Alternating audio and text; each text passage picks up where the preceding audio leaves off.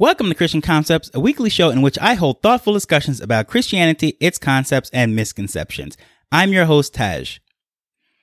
When I was 25 years old, I found myself in the midst of a quarter life crisis. Well, at least that's what I like to call it because 25, let's assume I will have the blessing to live to 100 years old, assuming my health is great and what have you. But yeah, I just joke around and say I had a quarter life crisis. Anywho, uh, my business had failed. My relationship was just in shambles. Uh, everything that I really value the most, I was losing. And during that same time, I was just, I, I hit rock bottom and I was just seeking for everything. I didn't know what was going on. I, in the same week, I started to uh, speak to a pastor, started having some Bible studies. And if you listen to the first episode of this podcast, you really see all the backstory of everything that was going on in my life. Uh, at that point, what uh, led up to my salvation. But also, I was uh, meeting with a psychologist. So here we go. In one week, basically, I started seeing a psychologist and a pastor. After about an hour of my first Bible studies, you know, I went home and everything. And it was at that point I realized I needed to be saved. And after about several sessions of going to the psychologist, I learned that I was suffering from severe anxiety. And I began to start to manage all of that and get all of that under control. And it really made a drastic change in my life. So at the same time, I was saved and I was getting my anxiety under control. I mean, it was very obvious from the outside, my friends, family, anyone that could see or what was going on. So I began to really share what was happening, how I was making this miraculous recovery so quickly. Of course, my psychologist and my non Christian friends thought that my faith was some sort of uh, way of coping with all the crisis that I was going through, and it was basically like a crutch to get me through life. And on the other side, my Christian friends were wondering, well, why did I need a psychologist if I truly found Christ? Was that not enough? So today we're going to take a look about what the Bible actually says about handling stress and crisis and what we as Christians should do.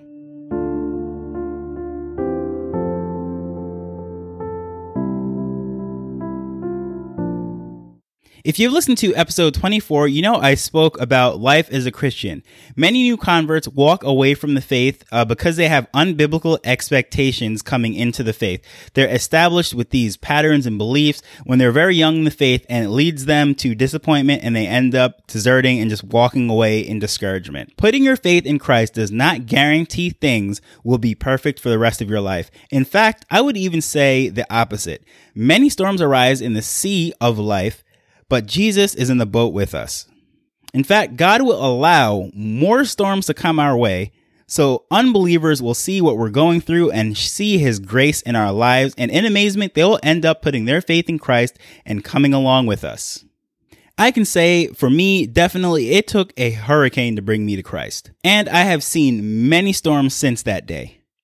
But like the Bible says, his grace is sufficient and despite whatever I go through, no matter what comes my way, I know that he is here with me and he'll help me, help me to get through it. And of course, this really comes from the Bible. First, we'll take a look at 1 Peter 5 verse 6 and 7, where it says, Humble yourselves, therefore, under the mighty hand of God, that he may exalt you in due time, casting all your cares upon him, for he careth for you. So this is where a, lot of us, one of the verses that we go to for just giving it all to God, right? No matter what we face in life, it could be uh, health issues, fam- family problems, it could be friends, drama, work, it could be finances. It doesn't matter what it is, whatever demon is staring down uh, our us in the face and our life and our families, that we just cast it all onto God because He cares for us. He does not want us to suffer, and He will help us through it. And this verse is just one of those just uh, staples that we as Christians, when we're going through all these different things in our lives, that we turn to and anchor our faith in, and we just know and bank on the promises of God that He is there for us. And of course, we know that the Lord is there and he is willing to carry the load for us. And this comes from Matthew 11, particularly starting in verse 28. Come unto me, all ye that labor and are heavy laden, and I will give you rest. Take, take my yoke upon you and learn of me. For I am meek and lowly in heart, and ye shall find rest unto your souls. For my yoke is easy and my burden is light. So in that passage, Jesus lets his disciples and us know that we can really cast all of our cares, all of our problems, just tying in with what was written in First Peter. What he is saying is if we are tied to him, because a yoke is the thing, it's a wooden thing that they would use for draft animals. You know, back in the day when oxens or cows or whatever it was, uh, mules are pulling the plow in the field, what farmers use to dig up the dirt. And, you know, this is so far removed because now we have uh, tractors and what have you. And some people have never even seen a tractor because they've never been on a farm. But back in the day, it was animals and the yoke was this wooden thing that would uh, go around the necks of two animals so that way they would pull the plow, pull the tractor, if you will, and dig up the field. So when it says take my yoke upon you, that means we are, we are attaching ourselves to Christ, right? And with him, he's the one that's really pulling the weight, right? That's what it means because the two animals would be pulling that plow through the field and doing the work together. But Jesus is saying, For my yoke is easy and my burden is light, meaning that once we are in Christ, really and truly, He's the one that's doing all the heavy lifting. He's doing all the work. And we are anchored or yoked to Him, whatever you want to say. So no matter what we face, no matter how hard it is, we just know that He's there to do the pulling with us. And as Christians, we just know that really that worrying and fear is of the devil and that we are supposed to really put all of our faith, our trust in Jesus, put it in the Lord, and we're supposed to bring everything to him in prayer. And we are supposed to, uh, no matter how big that trouble is that is staring us in the face, that we know that we can bring it to him. And Philippians 4, 6 is one of those encouraging verses that uh, we love to go to and we look at and we just know that, okay, when, when, when everything is going wrong in life, when all these things, the storms of life is against against us, we can turn to this. Be careful for nothing, but in everything, by prayer and supplications with thanksgiving, let your request be made unto God, right? So in that, no matter what it is, be careful for nothing, meaning don't worry, don't care too much. In, in a modern way of speaking, we would say, you know, don't worry about it. You know, just give it to God. Bring it to Him in prayer. Let our request be known. Okay. Uh, you need to be healed from this. You need this to happen. You need uh, the door to open up for you to get a job that you're not qualified for, for whatever it is. Uh, you need to get a visa to get into a certain country so that way you can spread the gospel, you can uh just you name it. No matter what the circumstances no matter what's going on a marriage is failing uh your your child ran away from home uh, just anything. Don't worry god is in control so now how does all this come back into what does therapy have to do with this? Because all these verses, all this stuff is saying it's really it, it, it's it's all about God doing the, the solving of the problems. Don't worry about anything. Just pray about it. Don't be careful. Uh, don't worry, and all these different things. And trust me, there are just countless more. Uh, you can go through all the Psalms and just just endless amounts of verses. But I just want to hit those three because those are the New Testament ones that we love to anchor our faith in. We love to bring up during rough times when it comes to therapy and psychologists, there is a lot of cultural and religious stigmas that are attached to it. First of all, with culture, we think that, okay, if I'm going to therapy, that means I'm crazy. Well, I'm not crazy, so I don't need a therapist. Or, you know, we have a lot of skepticism when it comes to doctors and, you know, psychologists. And we think of psychologists or psychiatrists uh, as uh, they're just going to put me on medication. They're going to put me on this and I don't want to be on that. And not necessarily thinking that, okay, uh, maybe it's talking because there's actually different types. There is a therapist who is just a trained person to speak to you, work through your issues. Then there's a psychologist who actually has a PhD as a doctor, but does not prescribe medicine. And then there is a psychiatrist who is a MD, a medical doctor that writes prescriptions and what have you. So there's different levels of it. Different people uh, will see different things. And I'm speaking uh, from the the point of view that I know there is a lot of skepticism with the whole uh, uh, therapist, psychologist, psychiatrist, whatever it is. Uh, depending what culture you're from, you know, it shows weakness, especially uh, if you are a man or an athlete, because athletes, whether male or female, are known to be tough. They're known to grind through things. So to think of therapy, uh, depending what circles you're in, uh, it's it's it's like a sign of weakness. So there's a lot of stigma attached to that. And when we we are in the, the religious context of within the church, the stigma that is attached to that is that we we tend to say, okay, well, this person is not strong in their faith, or they're they're doubting God. They're not doing uh, what they should do as far as uh, praying and all these different things. And the question arises, well, why does that person need therapy if their faith is so strong?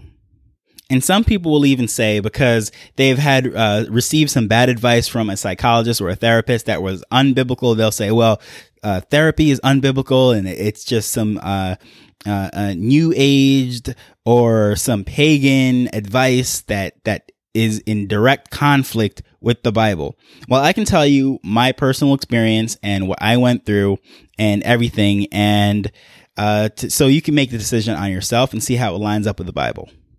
Well, I ex- already expressed and explained that uh, within the same week, uh, if if not the same day, I think, as a matter of fact, yes, on many occasions on the same day, I would schedule uh, the pastor uh, in the afternoon because I would spend more time with him. So I would have a morning uh, session with the psychologist for an hour, and then I would uh, walk literally down the road because they were on the same, well, w- within a quarter mile of each other. Uh, then I would go to uh, hang out at the church, speak to the pastor, and get some advice from him. And I know, you know, I might be there for two, three hours, however long could be. But once I found faith, I actually got into the Bible and I realized that I was lost, which I, like I said, it was very quick. It was after our first meeting and I walked away from it. Just my mind was blown and I said, wow, like I, I grew up in church. How did I not see this stuff? Uh, so immediately there was that new creature, that new, that change after I found salvation, that it changed my wants and desires. I was no longer seeking after the things that would get me into trouble, into harm's way, or whatever it was, as far as stress and just anxiety. Um, and I learned to pray about those things. And I, now I had, uh, faith and hope. And, you know, I, I, I didn't have that sense of doom, like, oh no, everything is going wrong and all these different things as much. And, you know, of course, as I'm learning all about this, the, the faith and I'm learning doctrine and I'm learning what the Bible says about, you know, uh, lifestyles and just good advice on friendships and all this different stuff, it was doing a lot to me. But when I was going to uh, the psychologist, also, we are speaking about, well, first of all, she was the one who identified the fact how much anxiety I had.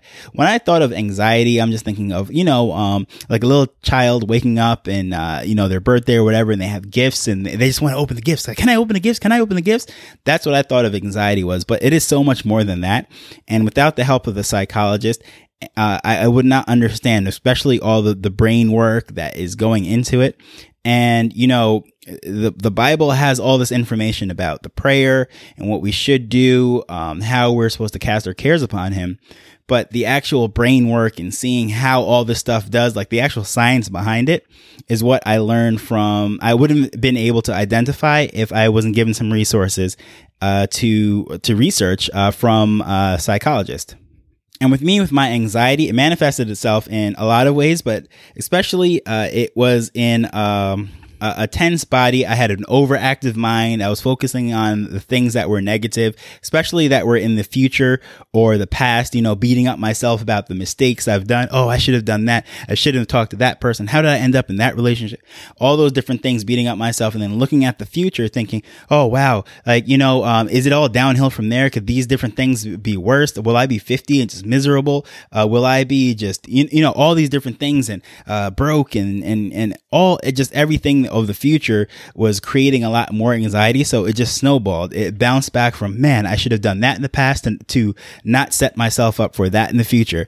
And it was just a crazy spiral. So once I was able to identify those things and I was able to literally just keep telling myself, stop, stop, stop, stop, stop thinking about it and keep myself in the present it allowed me to then focus on, okay, what was triggering this? Why did I feel this way?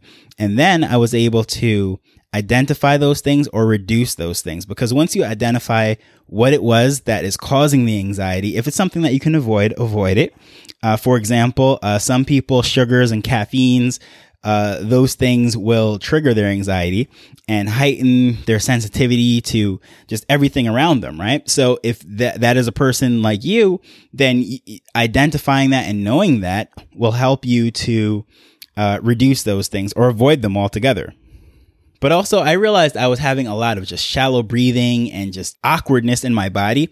And that was really helped with a lot of breath work. That is something that I learned from uh, this whole process. Slow, deep breaths.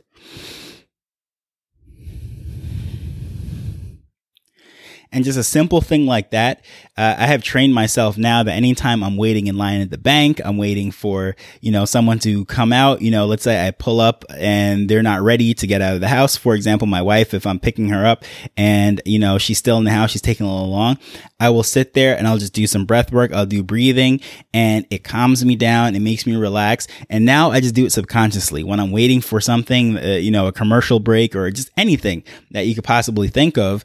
I just automatically start to go into uh, breath work and breathing. And I learned a lot of this stuff through the help of going to the psychologist. And of course, I want to just point out the fact too that once I was able to speak about these different things that, you know, that I was experiencing and thinking, it helped me to be honest with my feelings, identify my feelings and be honest with them, which is something that, especially as a man, we're not very uh, used to doing in our culture and seeing, okay, I'm feeling a certain way because of this. Why does that bother me so much? And ask questions such as that and really get to the root of these, uh, these causes of whatever's causing me to be anxious or feel a certain way, a negative feeling that I know is, okay, you know, that's not godly for me to think about uh, a person in that manner? Why am I thinking about them that way? Oh, it's because of that. I wonder if it's because of that. And I start to, and I say, you know what? It's really not a big deal. They probably didn't mean something by that or whatever. And I could basically talk myself uh, into the or out of having these negative feelings or whatever it might be, and it really helps me on a, a, a just a broad level. So, when people say, "Well, as a Christian, do you really need a therapist. I wouldn't say you need a therapist, but I I like to say that the therapist and speaking with the pastor they they were invaluable to me during that time because I'm telling you my life was a com- complete train wreck. Just so much was going on and I did not know how to cope with it and it it it everything uh, i really believe that the lord orchestrated that for everything to happen uh, the way it happened that i was literally meeting with a pastor and a, a psychologist on the same day um, back to back so I can only give my personal experience. And some people have, of course, the, the, stigma against it saying, oh, it is absolutely unbiblical and this and that. You have the Lord, so everything is okay. I can tell you that, yes, there were times when uh, my therapist would give me some advice that I did not necessarily agree with because of what I know is in the Bible. For example, uh, she uh, once gave me advice about uh, I-, I, need to go out more, maybe I need to party, uh, do some dating and what have you and uh, you know because i was always so structured and quote unquote the good kid and i didn't do the uh, you know certain things that you know normal people of my age in my 20s would be doing that she was like well maybe you're boxing yourself in too much but i just knew it just that didn't line up with the bible per se so i didn't follow every single thing she said however i could say 95% of it was just great and it really uh, greatly impacted my life. And till this day, I have resources that I have photocopied and shared with countless people because of this session or because of those sessions. And that was about 10 years ago. So yeah, I do not believe either one of those uh, replaces each other. And just as a, a Christian would go to a doctor for their pain, a trainer for when they want to lose weight or get more fit, or, you know, so many different things. We have specialists, we had advisors for our finances and so many things. And yes, the Bible covers all of those topics. The Bible has something about our diet for nutrition. It has uh, money practices and uh, the, taking on debt and all so many things. There's verses and, and scriptures about that. However, we still see financial advisors and all these different specialists because they have additional information.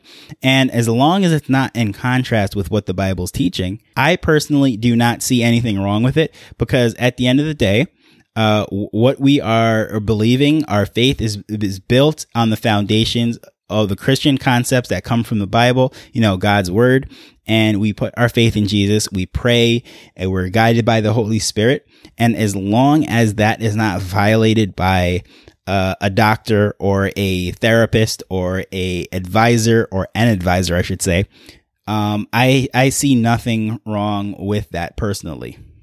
And I really believe it comes down to just a cultural stigma and it just extends itself into the church because again, you know, th- there's just so much n- negativity towards uh, therapy and thinking that, oh, the person's crazy. So no, I can't be associated with that.